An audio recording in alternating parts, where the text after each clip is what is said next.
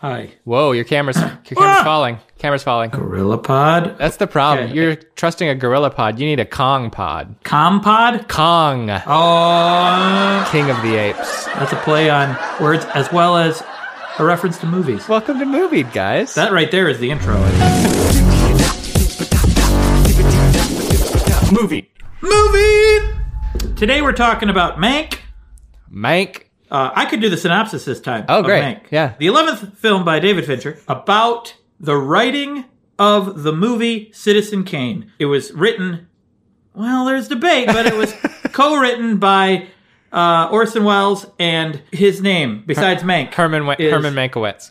Herman Mankiewicz. Herman J. Mankiewicz, right? Basically, it is about Mank, who is bedridden because of an accident, writing Citizen Kane while it flashes back to various points in his life as a writer in old Hollywood. and as a part of kind of the social circle of um Uh, uh, Oh my- that guy. this boy this is embarrassing citizen kane is about charles foster kane is his name in Mm, Yeah. in uh, the in the Why- movie Why is it escaping me too? yeah yeah yeah It is. Um, hearst william randolph hearst ding, you got it. yes You got Hearst first. Basically, Her- Herman J. Mankiewicz was a part of the social circle of William Randolph Hearst, who was a big time millionaire, maybe billionaire, media mogul, magnate. He owned a newspaper, kind of running Hollywood at the time. yeah and kind of like politics as well or a certain segment Mm-hmm. of california politics at least is implied heavily in this movie at least and hey i always believe everything i see in movies so Sure, sure, sure. You know? totally. They're, they're all they're all all true. documentaries. Yeah, basically. Yeah. Yeah. So that's a great synopsis, Craig. It very much Thank is you. that movie. Would you recommend Mank to people? I'd recommend Mank. Yeah, sure. Would you? Well, ask me. Ask me. Craig, hey Craig, would you recommend the movie Mank? I've I've prepared this line. Mank is grank, meaning it's great. And I would recommend it to everyone, but out of those people I recommend it to, I think many of them would not be interested because they don't care about writing, they don't care about film history, uh, or Citizen Kane. Do they care about beautifully photographed uh, cinema? Yeah, I guess that's a that's a draw. It's styled as a classic Hollywood picture from like the late 30s, early 40s. It's not just like looking like it. It is it is made to be it. We're not going to allude to those things. We're just going to be Yeah, a classic Hollywood movie. it, it it to the point where the the audio sounded like old audio. Yeah, they didn't shoot it on film. They shot it digitally, as uh, all of um, Fincher's movies have been since. Ooh, gosh, uh, probably Curious Case at least, which I haven't seen by the way. Is that the only one of his you haven't seen? Yeah, that's the only one. And you refuse to for some reason. I just don't feel like I just never feel up. I just never feel like it. Like Fincher for me has like a, a, vibe I want from Fincher and a certain amount of cynicism, and nothing about uh, Curious Case looks like it's. It looks like it's trying to be that other thing. it, it's it's a recipe for a ton of depression because it's like it's a guy who starts out super old and he's destined to gradually get become a baby and then I. I hear you. No, and I, I've heard Yeah. people talk about how weird it is and like that it's Yeah. that's well done. Of course, it's well done. It's a David Fincher movie. There's kind of a wry smirk to a lot of David Fincher's work that I just suspect is not in the golden hued cards for uh, Curious Case of Benjamin Button. I liked it. I've I've only seen it once a while ago. To me, the weirdness was the computer animated old man. Starting with Fight Club, all those computer generated things look really good because they're just they're not organic material. they're Yeah. you know he's going through apartments and refrigerators and through the stove and all this stuff and like the through the brain stuff looks very CGI because it's CGI and when you come out of Edward Norton's face you kind of feel CGI in a way that the other non-organic stuff doesn't bump you quite as much and it's just a Yeah. matter of us being far enough away from that technology. We get used to effects and then they get better and then we notice when they're not. It's like you need an A B comparison. And that's why Um, practical will always reign. Did you Mm-hmm. see in um, Once Upon a Time in Mexico, Robert Rodriguez's third in the Desperado trilogy? I think I did, yeah, but I don't remember it. He does all Yeah. kinds of stuff where like he takes the actor, he lays the actor down, but they've made a like a fake head of the actor. So as the actor's laying there, they pull off the eye patch and there's a bag of cocaine in his eye socket, right? And so like you pull the bag of cocaine out of the eye socket and it looks so real because he has the actor's face there and he's only taken the one eye socket out, but it goes into the like the prosthetic that they've made of the face, and you're like, oh my mm. gosh, that's that's how you do it. But also in Benjamin Button, to to defend him a little, like an old man who's just born, what would that look like? what, what what would you? How would you make that look? Gollum. So as we got into this whole like where we were coming from was in the very beginning of the movie, they have the full opening credits like classic Hollywood films do, and they're long. Like it's cars driving through the desert going to whatever writer's retreat he's going to. Old timey music. Old timey music, old timey cards coming up. The the scroll was beautiful. It moves kind of slowly in that there'll be long scenes, but really fast dialogue, like a lot of dialogue. And I, I actually had to turn on subtitles, like because I, I and I and I went back a few times. Like I was watching, I'm like I kind of got it, and I'm like, well, well, a couple times it was like because I missed something, but th- but sometimes it was like that was so great. I want to see that again. so I went back and like listened to the the dialogue again. I think we should move into spoilers. Yeah, well, I mean, I think that's great too. There's also not a ton of worry about spoilers in this one. Like the plot points aren't going to rock your world or anything. It's all about watching like characters Yeah. interact and Well, they reveal that William Rand, uh, William Randolph Hearst is an alien. oh, oh yeah. No, no, Craig, that's not true. Oh, no, okay. no. Oh, okay. oh. But welcome to spoilers territory, guys. Yeah, we're in spoilers now. That's the indication. So, Craig, I'm going to be honest with you. I didn't take notes other than the mental notes that I have just in my head from watching a film. Okay, okay. I have notes. Again, I think Yeah. I, I'm going to say this one thing, uh, and then I think we should just go through your notes again because that's a blast. Okay. That's a great way to go Okay. through these things. Oftentimes, when a director is kind of harkening back to an old, old Hollywood vibe, it's so dependent on the actors being able to actually do it. And it doesn't matter if they're buying in as hard as they can. If it's an actor who who could not exist in that time, it just stands out like a sore thumb. And I'm thinking, uh, when I think say this, I'm thinking about um, the Great and Powerful Oz, the Sam Raimi movie that came out not that long ago. I haven't seen it. Okay, so it was styled very much like a classic Hollywood movie. It's like starts in four three ratio, and the cast was um, James Franco. I see where you're going with that, though. James Franco is very much a person of now. He is he is now, and he was trying to be old timey and everything, but it just seemed Yeah. so false. Same with oh god, she Yeah. played the Wicked Witch of the West in it, and she's so good. I she was in the '70s show. She's married to Ashton Kutcher. Bad Moms, Bad Moms Christmas. oh, Mila, Mila Kunis. Mila Kunis. So she was the Yeah. Wicked Witch of the West, and come on, like she's a she's a person of now. she is now. like her saying those old lines, it just felt like Mila Kunis pretending to be old timey, and they were going, Yeah. they were going for it, man. It just you couldn't sell Yeah. that. As whereas Gary Oldman, Amanda Oh, yeah. Seyfried, Lily Collins, like the people in this The- movie, whoever played Orson Welles, he was great. Like the people in this movie, Daddy Lannister from Game of Thrones Yep. is William Randolph Hearst. Yeah, he was the perfect choice. he was fa- he was fantastic. Like they and Yeah. they all feel old timey. They and they feel they feel of that time, but not of that time for real. Of that time in a movie. it's a movie mostly for film snobs and film buffs. I really, I really don't think this movie is for everybody. I personally think it's a beautiful masterpiece, work of art. But I think it's not for everybody. But I also, after reading about it later, like I have mixed feelings about how inaccurate a lot of it is. I, I would um, love to hear about some of those inaccuracies too. Do you have Okay. those written down or? I don't have those written down, but I can remember. I remember some. All right, what are they? Uh, Like, like, did you? You didn't read anything about it? I read Afterwards? very very little about it. the The thing that intrigued me the most is that it was the one remaining unproduced feature written by David Fincher's father, Jack Fincher, who worked for the San Francisco Yeah. Chronicle forever. I don't mind if some things are inaccurate. Like obviously, it's condensed to fit into his Oh, sure, life. sure, they sure. even say that in the movie. Basically, Yeah. they allude to that. The guy who who makes the propaganda film Yeah. and then Oh, yeah. suicide. I did. I did read this. Yeah, go ahead. He didn't exist. He didn't exist. It was someone else who made the propaganda film. Yeah, the guy who did make the political propaganda film also then saw uh, a very successful career follow making that film. He didn't kill himself. Right. And but that was a way to serve showing how Mank or how for Upton Sinclair he was and how against William Randolph Hearst and Louis B. Mayer he was. Yeah, That's not even also also really accurate. Like there it seems it seems as though he was more center right than he was left th- that the movie makes him out to be. Oh, okay. Also it makes it seem as if he basically was the sole writer of Citizen Kane and and Orson Welles stole it from him. There there is no real conclusive evidence that he's like the only like subsequent drafts and rewrites happened after he gave it to Orson Welles. Yeah. It was like there was more process to it than they made it seem. Yeah, no, of course. and Uh, I also, I also, the the one thing I read about it came from Amy Nicholson. He handed him like a 300 page screenplay, and from there, it was time for Orson to kind of whittle it down and make it a, a movie. Yeah, I feel like there's still a lot more work to be done Yeah, yeah. after you get a 300 page script.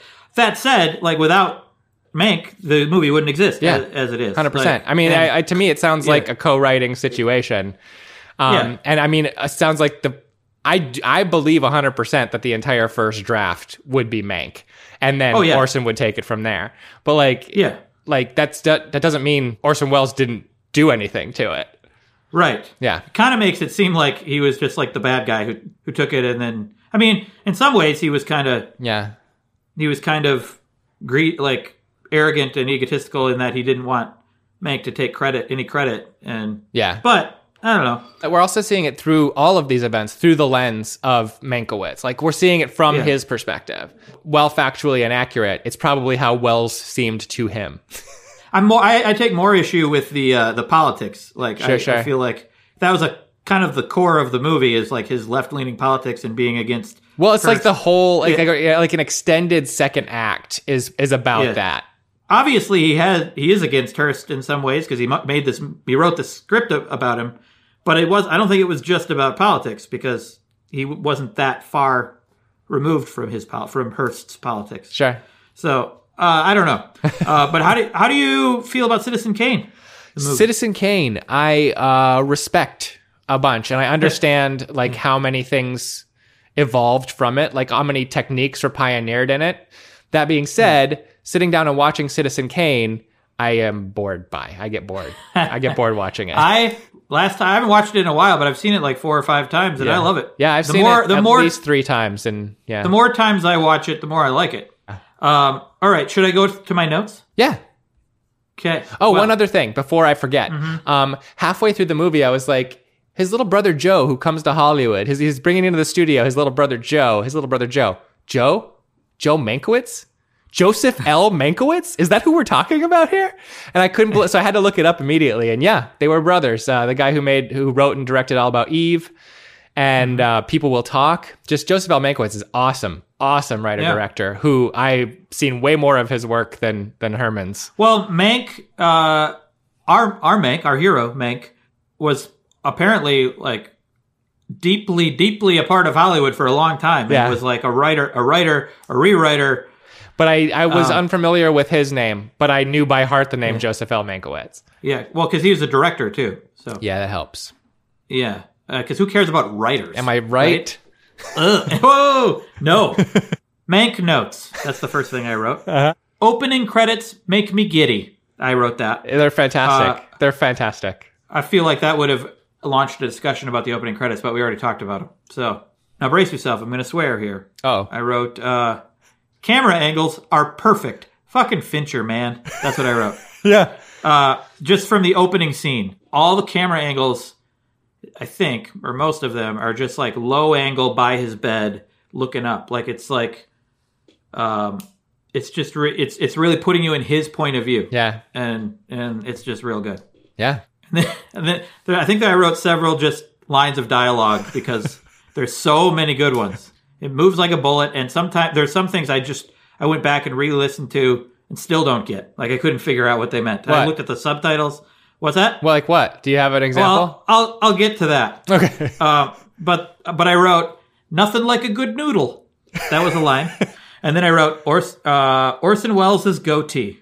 That's I wrote that Yeah. because that goatee was real goatee like. And then I wrote feels like you need lots of prior knowledge to appreciate this, which is which is what we said in the previous episode. I don't. I also what we were don't think that's entirely true. Like, if you go in in the spirit of like, I'm gonna watch an old movie now that's made today, um, but I'm gonna watch an old movie. Like, I don't know that you need a bunch of prior knowledge. I think it could function just as like, here's this writer. He was part of this society. There's a lot of passing lines of do- dialogue referring to people, like uh, characters in the movie, uh, Hearst or uh, Louis B. Mayer, like Upton Sinclair. They're just like lines of dialogue that they just breeze by, and I feel like it would be really confusing, and you might not care what they're talking about if if because they don't explain it. They don't. They. I mean, No, no, no. They they they they speak as characters within the world who already know what they're talking about, which is great. Yeah. I I I love when they do that. I also, I mean, I didn't know who a bunch of the people were before this. I didn't know who Herman J. Mankiewicz was.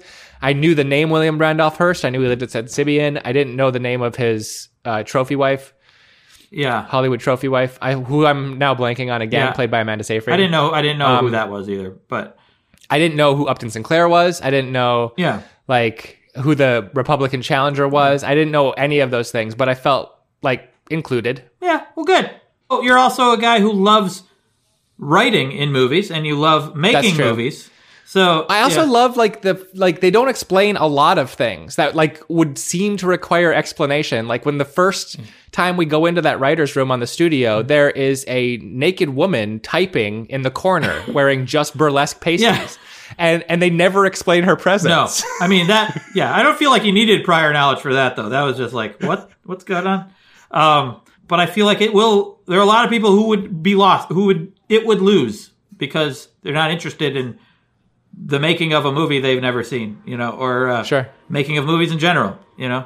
I gotta say, you've been saying the word making a lot, like making me giddy, making movies, and every time you do, I want to say manking. Ah! And it's just really hard for me not. I It's just should- I had to get it please out. Do, I had to say please it once. say manking every time I, I say making. Yeah. And then I wrote, uh, "This is old Hollywood, and it's about writing. Jake will love this."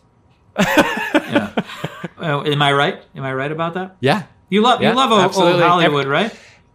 Any I love old Hollywood and anytime we see people walking through a Hollywood backlot, I just feel so happy. Like it doesn't matter what era it is, what anything. Like w- seeing people walking between sound stages, they always have a bunch of like ridiculous jibber jabber running in front of them. Like somebody's in an alien costume, somebody's in like uh, you know, like a cowboy costume. They're just like Yeah. whatever Hollywood tropes from the er, like early 40s can be they have them running around in the foreground but like just seeing sound stages makes me I happy. like that too. I like that stuff too. I don't know if I I don't know if I love it as much as you do, but I love I love it too. uh, even though i was making like zero dollars one of the happiest times ever i was just working at the backlot uh, the back backdraft attraction on the universal studios california lot and the backdraft attraction is butted right up against the back lot so like we were right next to i could go back and have my lunch like across from sound stages Awesome. and it was the greatest like the only thing I can remember that filmed across from me while I was eating a Universal cheeseburger was um, Britney Spears' "Slave for You" video. And that's your favorite movie. oh, that is about yeah. Yeah. So it was perfect. Yeah, that's great. Wow. yeah. A great line. He's uh Mank uh, walks on set of some new talkie movie they're they're making. Louis B. Mayer is sitting there. He walks on. That's when he goes up and talks to the the trophy wife. What's her name? yeah, yeah. I don't know. really I don't. wanna I don't. I don't feel comfortable referring to her as the trophy wife. Yeah, I want to know her real. She was an act. She's an actress. Yeah. Her name Marion Davies. Marion Davies. Yeah. Marion Davies. Marion yes. Davies. So Mank shows up to. He's gonna basically say hi to Marion Davies. Uh, I think the director or Louis B. Mayer says to him, "Long night," and he says, "A short one, plagued by spirits," because he's like he's still drunk. yeah, Yeah, that's really that's good. just a good line. Just a That's really and good. it makes sense because he's a writer. You know, like he just talks like that. And then another great line when um, his uh, editor is upset that he's writing this crazy time jumping uh, narrative, and he's Yeah. and he- as he leaves, he's yelling at him, and then as he leaves, he says, "Write hard, aim low." That's good. um, I feel like that's something I want to take to heart. You know, I want to. That's I, Yeah. to be more prolific. Write hard, aim low.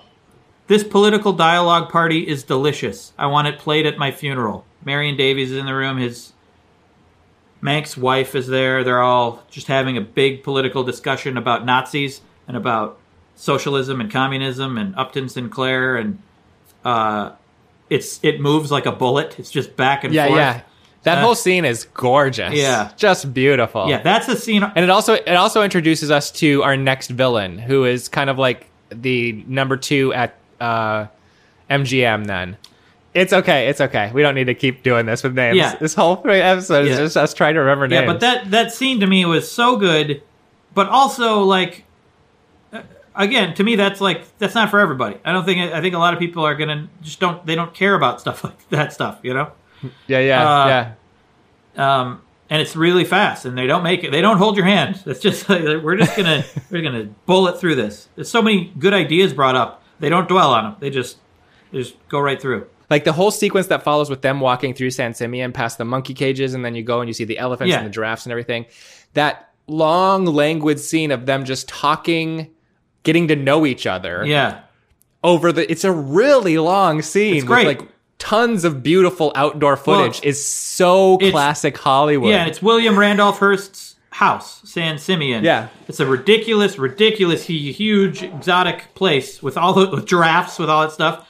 I was reading when I was reading about the um, well that that's also because that's in Citizen Kane. That's Xanadu. That's where Citizen Kane Yeah. ends up. So It's like a to mirror Hearst's house is Xanadu in in Citizen Kane. When I was reading about it, that is actually that was one of the things they said was accurate about the movie is that his house was that ridiculous. what people can do with money is ridiculous Yeah. it's it's kind of disgusting Yeah.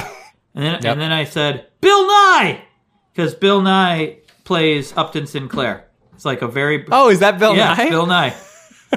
oh, election bet montage. Chef's kiss, I said. So, yeah so the election bet montage is the one time the fincher at least once in every movie pulls the gloves off and gives you a fincher sequence you know? That's like beautiful close-ups like cut together. In this case it was still old hollywood Oh, yeah. because it was dissolving from this, one was, to this the other and definitely felt like an old montage to me. like like in the social network when you have that bizarre tilt shift boating sequence. That still makes a lot of sense actually where they're the boat race. But um yeah, in terms of in terms of people's goals and things like that liza and i were talking about it but yeah. um in this case it also makes a lot of sense because the energy of that room and betting on uh on who's gonna win Yeah. in a yeah. Mank bets against against republican mick Bodie and then it's just like a yeah that's his name uh just like a brief montage of just intensity of like the numbers coming in and everything and close-ups on mank i think too like sweating i believe. Yeah. uh yeah. and- and, drinks and just- this and that and then it's done. yeah. and then it's like kind of over in a kind of low-key way. Like it didn't it didn't even have to happen. The montage didn't have to happen at all. It's just like thrown in. Yeah. but it's great. I loved it. Phony newsreel. Omg the parallels to today. The parallels. I know. looking at it it's like well that looks staged and i can't believe people would fall for that. If you'd have talked to me i don't know four years ago i would have been like that's ridiculous no, one would fall for that today now i have no idea I, I Yeah, yeah. Uh, People absolutely are doing it constantly today. Yeah. like on both on both and every and, it- side. and I think it's e- almost equally as obvious. Uh, I watched the French pun bit four times and I couldn't get it. French pun bit. Yeah, it's his brother uh, who makes a pun to him before he leaves about a court case they're doing, and he he made a pun in French, uh, and like as he's leaving, he's, he's getting in his car. He says the he t- says these lines about this pun he made. So like, Yeah, I don't think there was. I didn't. I don't. there was there's something there that I'm not getting. Okay. well, I don't. I also did not. I get read it. then. I read the subtitles. Like I was like, what? What am I missing here? And I, I think it's just that I don't. Under, I don't speak French. I guess I don't. Get, that's why I don't get the actual words. Some maybe someone watching, please explain. Please explain the pun. This is my last note, but it was the the bit where Orson throws some stuff at Mank, and then Yeah. Mank's like, actually, that's pretty good for the ending. Like I thought that was a little cheat. That was too much. I was like, well, I'm sure that didn't really happen. And then I read about it later. That did happen, but at an earlier time, probably didn't inspire the scene. I dig that idea, but like the the dramatization of it, where like he's like, "Oh, actually, that's really good," and like he furiously starts writing, Yeah. was a little over the top. Yeah. and especially for Fincher because Fincher doesn't like to push no, too far over the top. I, I feel like he would have just been like, finish the conversation, then would have sat down and start writing. Yeah. like a, as a real person. they didn't get along. I guess. Uh, no, well, I mean, even if the things that they said in the newsreels after winning, those are true. I think. Yeah, Yeah. Well, the the agreement uh, in the beginning was that Mank wouldn't get credit, but then he realized Yeah, he he, wrote no the credit. wrote the best thing he ever writ, wrote, and he wanted credit. So they fought, and Orson eventually gave him half credit. And then it it was nominated for like eight Oscars or something, but it only won one, and it was best screenplay. And Yeah. so they both won an Oscar. They both weren't there. So separately in their speeches, Orson Welles said, "He can kiss my half," which is great. and then Mank said something to the effect of, uh, "I'm going to accept this." I accept this award in the same spirit in which the screenplay was written in the absence of Mr. Welles. yeah, yeah. That's my notes, and Love it. that's how I feel about it. I think it's great. Grank. I think it's great too. I Grank. Mm-hmm. I think it's fantastic. The fact that Fincher's dad wrote it explains to me why he would s- he would choose such a very verbal screenplay. Although, to be fair, Social Network is wall to wall dialogue as well. That's Aaron like Sorkin, nonstop dialogue. Yeah. but more visually oriented. That movie is more laid out to be visual, like just in terms of like the amount of locations and the variety of locations and like the way things can be filmed and the set piece sequences and like there's just a lot more like big set pieces in social network Mm-hmm. than there is in mank it's basically just long dialogue scenes Yeah. and only one scene in mank made me feel like i get it and i wish we were on to the next scene already and it, the only one is when he comes in at the end and kind of like dresses down the entire dining room of people Oh, yeah. because he's just saying all this stuff. And maybe it's only because I already have seen Citizen Kane several times and know about it and everything that like I didn't need him to kind of tell me all the stuff that he put in Citizen Kane. Uh, I kind of liked it, but also that there's no evidence that that happened. But when he when he threw up, at one point, some at some point he did say, "Oh, don't worry, it was I threw up the wine or something like that." That actually happened, but That's not in that room. where in the Fincher filmography, where would it fall? Well, it's uh, I'd have to look at the list of Fincher movies, but it's probably in, in the top five. Fight Club and Social Network and Gone Girl are way up there for me. Yeah, yeah. Me Uh, too, dude. Me too. And then maybe Make. I don't know. It might be it might be up there or near there. More than seven? Oh no no no seven? no seven seven's up there too. So it's it's probably maybe it's five. I have to I have to look at all of them, but yeah. Yeah. Before we get to the end and we're all worn out from answering questions, I'm going to do my hardest question first. Okay. Early in the movie Mank, uh, a new writer, Joe, uh, Herman's brother, comes to start work, and he goes into the writers' room, and they go, "Okay, we got to we got to go uh, tell Louis B the story." And they go in, and it's clear that they had never before discussed this movie. But like one writer starts talking about the first act, and then the next writer says, uh, "So you and I are have to go in right now to Louis B Mayer's office. Oh, no. I have I have a site right here called uh, Genre Generator. We're gonna do a, uh, we're just gonna do a quick five beater, you know, just like Alright. introduction, first problem, second problem, third resolution. Wow, okay. Ooh, it's, we, we got sci-fi. We got sci-fi. Sci-fi. Okay. Yep. Sci-fi. Do you want to start? A scientist who invents a way to live until you're 500 years old. Right. And it's set in the near future. Yeah. So like everything looks kind of similar, except there's more holograms and things like that. And he is trying to decide whether or not he's going to uh, give this technology to the to the uh, corporation that funded the research, or if he's just going to hoard it to himself and uh, kind of like fake his own death and take it with him and just live himself singularly for the next 500 years. Yeah. But then he falls in love. And he and he does live for another 50 years. And she's dying. Right. And he can't save her without letting everyone know that this technology exists. Right. So what? Um. Yes, absolutely. I when we talked about this earlier. Sorry, Mr. Mayer, I got wrapped up in my in my colleagues' uh, telling of the story here. Yeah. Yeah. So like he can't. He has to decide then between the woman that he loves and the technology that if the corporation got it in their hands, they would potentially use it to um, destroy everything. He's now lived 50 more years. People are astonished that he that his health is retained so well. He hasn't been sick a day in 50 years, all this stuff. He looks so young and youthful. He goes to her room and she's on she's at she's at death's door. and the, the the his corporate sponsors are right outside, and they come, and, and he says, "I just have, I have, I just have to say, I have to say goodbye. If you could just wait in the hall for one moment." He goes in, he leaves. Uh, his corporate sponsors right on the other side of the door. They came because they know, they suspect that he has this technology on him, on his person at this moment. And he goes into the hospital room where he says, I just need one moment. Just give me, just count on your watch one moment. I'm just going to go in. And well, yeah, yeah. Sorry, I just I get so wrapped up in this moment, Mister Mayer. Uh, so he goes in, and he goes up to the woman that he loves, and He says he leans over her. Yeah. I'm sorry, I didn't mean to interrupt you. Is this okay? No, go ahead, go I, ahead. didn't- I know you. I know you, wrote this beat in the room, but Yeah, I just had yeah. to. He leans over her and he says, "Do you trust me?"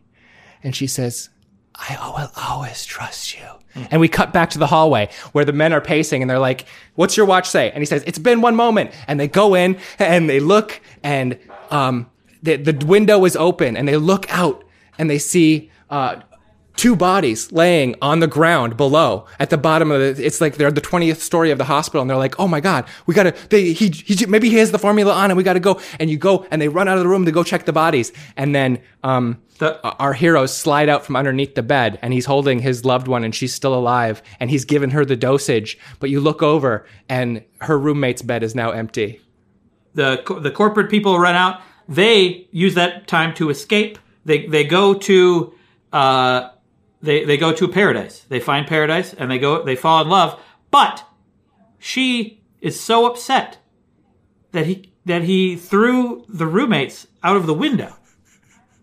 So he tells her he's going to go back. He's going to find the bodies. His technology can bring them back from the dead. His serum, yeah. Yeah. We didn't know it until now, Mr. Mayer. Yeah. We didn't know as an audience, not as the writers who are coming into you with the story we've developed, but Yeah. the, as the audience, we didn't know that the serum could also revive the dead. Only after a certain amount of Uh-huh. time. Only after a certain amount of Yeah. So he has to race back to try and get there in time. Mm-hmm. Except guess what? It's not true. That's a lie. He just had to get out of town long enough so that his loved one would die and not uh, steal his technology. Yep, that's right, Mister Mayer. I feel after after a lot of arguments uh, about the ending, he, Jake won. I think we're onto something there, though. That's pretty good. Anytime it was my story, it got worse and worse and worse. I don't think he had to. It could have been brought back at the end, but no, but no. I feel like that's an easy fix, though. That's an easy fix. Greatest black and white film noir of all time. For me, I enjoy the film To Have and Have Not with Humphrey Bogart and Lauren Bacall. That's uh their uh, their chemistry is is red hot. Unbelievable. red And it's their first one together. Yeah. It's their first one together. So you're really seeing them fresh. I think after they shot that, uh, uh, uh, Humphrey Bogart left his wife for her. Correct. It's a real Mr. and Mrs. Smith situation. Also, if you watch Casablanca and then you watch To Have and To Have Not, um, like, and you compare the relationships Yeah, yeah. between Humphrey Bogart and um, Ingrid Bergman, and then Humphrey Bogart and Lauren Bacall. Yeah, chemistry's way better in To Have and Have Not. Yeah, way I- better. The chemistry's great. The dialogue's Yeah. great. Like they, they Yeah. it's just the photography's great. It is Yeah. beautiful, beautiful film. I'm not noir. saying I I like one more than the other. It's just that the chemistry in To Have and Have Not is I- insane. I feel similarly about Casablanca as I do about Citizen Kane. Wow. Wow. I, I think Casablanca is great. But, uh, third, oh, you wanted to guess mine. I knew it was. You already said it. Third man. I, I knew Yeah. like because we went. I Yeah. yeah. We, ta- we we saw it at the Music Box. We went to a screening of that. Yep. Yeah. The Third Man. Love it. Orson Welles didn't direct, but he's in it. And uh, he, he's not even the star of it. But uh, I don't know. Just love it. There are moments in that that remind me of the Coen brothers. And it's, the soundtrack is a zither. Um, my next question: uh, favorite movie, Craig? Favorite movie about writing? Yeah, you asked me to answer this, and I thought about it for a while. And I looked at lists, and I came up with what I think is my number one, and then I have a couple runners up. Well, for me, I chose this one because it's the one that I, out of my all of my my three, was that I feel like I would just want to watch right now, like I could watch it again, and that is Wonder Boys. That's my number one movie about writing of all one? time. Yep, that's my Wonder number Boys? one. Wonder Boys. Wow. It is That's- the wow. best movie about writing. Like it, it's Yeah. what it feels like to be talking to writers about writing. It's what it feels like to Yeah. be writing something good, something that you care about. It's it's what Yeah. it feels like to be writing something that you feel like isn't working. Like it. It's what it it's what it feels like to be in a creative writing class, which I've been in se- several. Like at the beginning, they're in a creative writing class. Yeah. Like it feels. It actually really does feel like writing. Curtis Hanson's follow up to L.A. Confidential, Michael Douglas, Robert Downey Jr., Spider Man. Tobey Maguire, um, Katie Holmes, like it's just such a good Frances McDormand. Oof, what a cast! Such Yeah. a good movie. Such a good movie. And then my runners up were Barton Fink and Capote.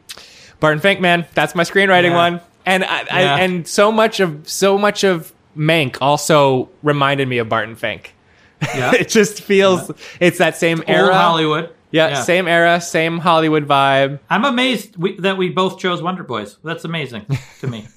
Wow. wow. great movie. Could have chosen so many different movies. What's another movie there should be a movie made about? Right. Um, making of a movie, a movie about a making of a movie.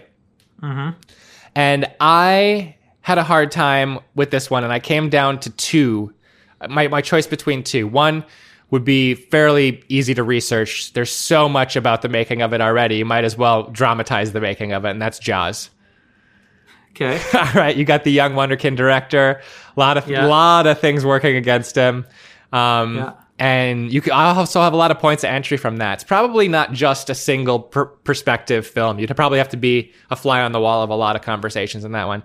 Second one, real nitty gritty, and almost probably would be more fun because before people are making studio movies, it's when they really have their craziest stories.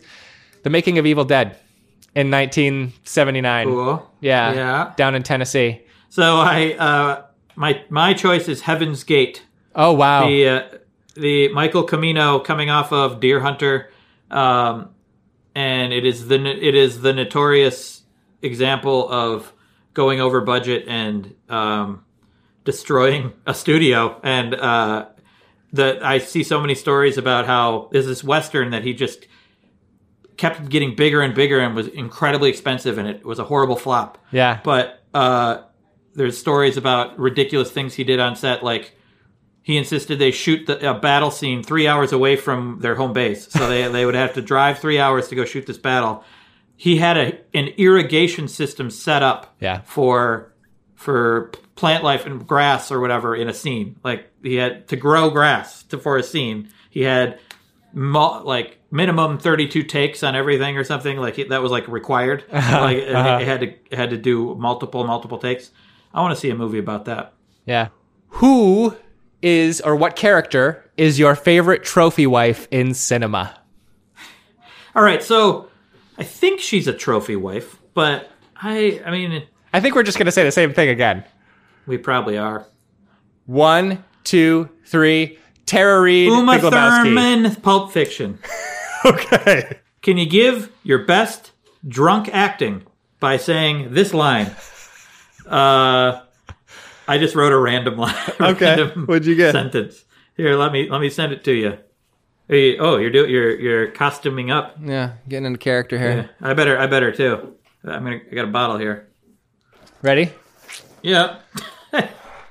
hey, man, how's it going? They're living life like a good man should, so don't give me any guff. All right. uh, good. You're still in character. You're still doing it. Wow. Okay. Um. all right. Now it's my turn. Yeah. Do it. Oh. Hey, hey man, how you how's it going? Just living life like a good man should. Don't give me any guff. See, that's good. You you're deeply drunk at that point. Well, I'm just really, also really tired. Yeah, you're you're Yeah. so drunk you're exhausted. You were just real sloppy. Yeah, I, I was a Sloppy sloppy drunk. Was that it? Was that all the questions? Yeah, that's the six. That's well, I mean, I've done my three. Did you do your three? Yeah, yeah, I you did my your three. three. So thank you Uh, for joining us again for another episode of Movied. I am Jake. I am Jake's friend. Oh yeah, guys. You know what we never ever do? You guys could go uh, subscribe on Spotify. That would help. You could go to uh, Apple Podcasts and just leave us a review and a rating. If you're just listening to us, you could go check out the video version of this on Wheezy News. Or just call your family or your friends and uh, say hi. Yeah. Don't even it's don't even bring up the podcast. Just just the- talk to your friends and family. Yeah. But social distance, don't, just call them. Yeah. Don't go see them. No, no, no, no. And scene. Movie. Movie!